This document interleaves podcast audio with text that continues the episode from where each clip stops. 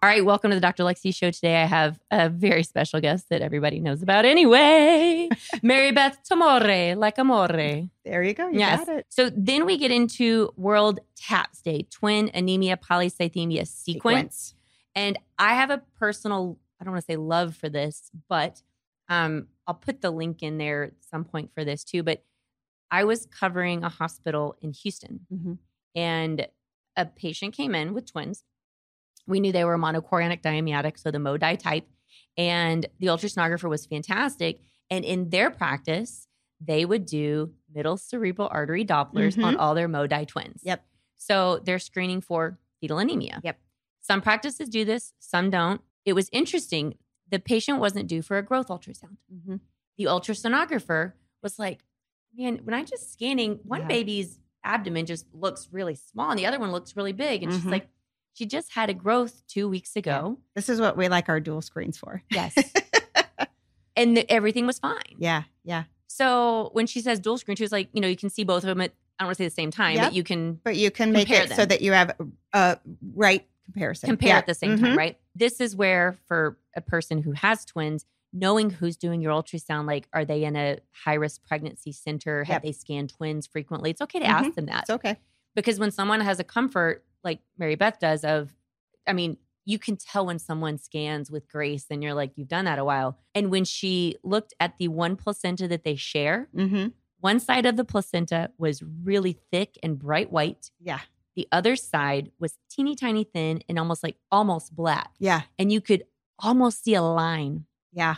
It's one placenta, remember, not Yeah, two yeah. different ones. Yep. You could almost just see this little delineation of where one baby was feeding off of one side of it and the other off the other side. Yeah. And honestly, and very few people have seen this. I have seen this picture. It is It's, startling. It- it's- like I mean, I'm, I'm getting chills. I'm not going to lie. Yeah. it is amazing. Yeah. It's, And I've never Yeah. I've never seen that. No. Never. And, and I was like, oh, wow. Because you read about these things and you're like, it- very rarely could you see this finding. yeah. And this ultrasonographer was great. These things, they can happen really fast, which is the reason that we want you to come in every two weeks. Yes. Because it can really go from totally fine to extreme Yes. so quickly. And so very rarely is it like a day. Yes. But I mean, those, you know, two weeks is some people are like, oh, that's too frequently for me to come in. But like you said, Things it's can happen important, very quickly. but she was sent, and I'll I'll link the article because they wrote it up. I think the family was very grateful and they were wonderful patients. Mhm. But we sent her straight to the hospital. Yeah. to be and we put on their monitor before she left the office and she went straight to the hospital and i think she delivered within the next 24 48 hours because on the monitor they didn't look good and when you see these babies when they were Mhm. born Yeah. the one that was the anemic one looked Yeah. very different Yeah. from the plethoric one I bet. so so when we Because I don't think people realize they come out looking totally different. white and like, pink yeah, yeah. literally But like white and pink really white and And really, really pink, pink. like, like red. red, I, I remember I- seeing that, like, holy cow. but i and mean remember, like, we can't see that color on ultrasound. No. Like, we have to use tools that we have. We can't see that. correct But they come out and you're like, holy moly.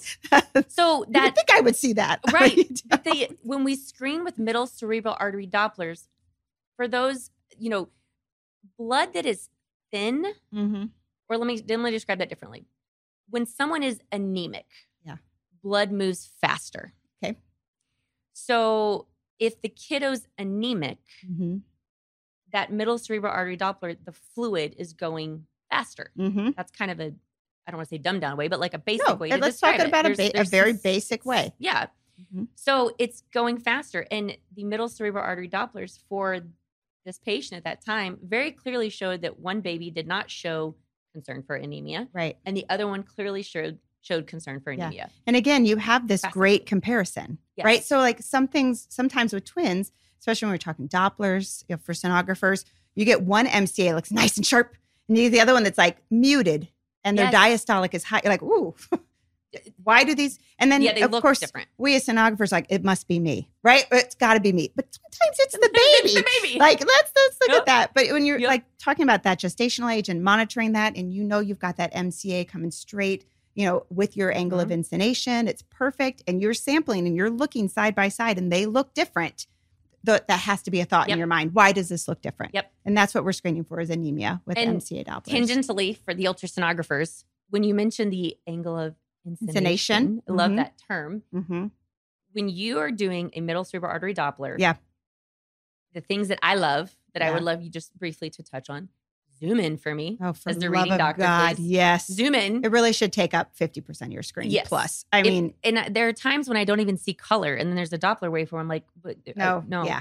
We, and this, this- is image yes. optimization, which is really a, Yes. a basic, it, it should in all your images. You should be optimizing every image. So give me a, a a very like if you're if I'm an ultrasonographer and you're telling Mhm. me, hey, this is what you should do to get a good MCA Doppler, and they're not easy to get. they're not, they're, They're not, very difficult They're to get. not. Sometimes, I mean, they're, babies sometimes move. they're harder. Babies move. Um, the way I've always been taught is we, I like to do MCAs first because I like to do it when a baby is very quiet. Mhm. it's it's helpful and so before i really start anything with the babies i always try to do the mcas just because i like them quieter Mhm. um, always optimize your images meaning zoom in decrease your depth narrow your sector image on your um, color doppler we always want to optimize our color we want our wall motion filter to be kind of a mid we're not looking low we're not looking high we don't want lots of color Mhm. and we don't want no color Mhm. right? And so the way I was taught to do MCAs is not angle correct at all. And I had a physician tell me if you cannot get it at zero degrees, meaning,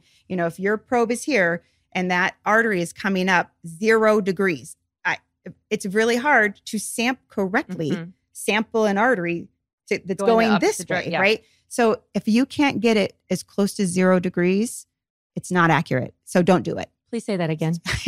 Yeah. No, I So, mean seriously. But that so some physicians are fine with angle correcting on MCAs. It, it personally doesn't make sense to me to angle correct. If I cannot get it as close to zero degrees, it is not accurate, and I don't think it is fair to have you make decisions, clinical decisions. clinical decisions that can change the trajectory of what happens in this pregnancy by an incorrect Doppler. So Mhm. for me, in my practice, if I cannot get it at zero, it's not happening. Like uh, unobtainable for today. Yeah. You want them to come back tomorrow? I'll try again tomorrow. Yeah. You want to come back a couple? I'll try again a couple hours.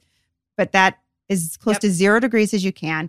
We want it within two millimeters off the break of the circle of Willis, Mhm. and you want your sample gate. You don't want a big sample gate, and you don't want a little sit. But you want it to be. you want to be just right, but small. Now I've always heard, Smallish. and and correct me if because I this is what my brain goes with. You want the width of that gate to roughly be the width of the vessel that Yes. you can see. Do Yes. you agree with that? Yep, That's a nice rule of thumb. Oh, it's beautiful. Okay, Yeah, I like that. yeah, yeah. Because yeah. I can't stand when this is the vessel and then the gate. like Yeah. You know what's funny is I've always just done that, Ah. But I've never That's- thought that's about it's- it in that's that way. data says that I've read. Love it. Um, the other thing too, Easy to remember. easy to remember. Yes. The other thing too is when when the Dopplers are abnormal, quote unquote, Mhm. for a middle cerebral artery, we use the term multiples of the median. Yep. And above 1.5 Yep. multiples of the median. Yep. It's adjusted for the gestational age. It is if it's elevated and Mhm. you don't see something else that makes you gravely concerned, Right. it could also be like you said, your angle, the baby Could is be off. moving. Yeah. We usually repeat it. Yeah. Whenever So- anything looks odd. now, if I get it, it's really hard to make something abnormal ever look normal. It is really easy to make normal look abnormal. Mhm. So you kind of have to think, it, you know, does this look wrong because of something like the position or the angle? So if it looks Mhm. abnormal, I'm going to take a couple more Sure. because then it should Always. always look abnormal. Exactly. But if I get a beautiful MCA, there it's uh, zero degrees. I'm not angle correcting, and it's beautiful. I don't need to. I don't. I'm good. Like, yeah. That's and that one. that's.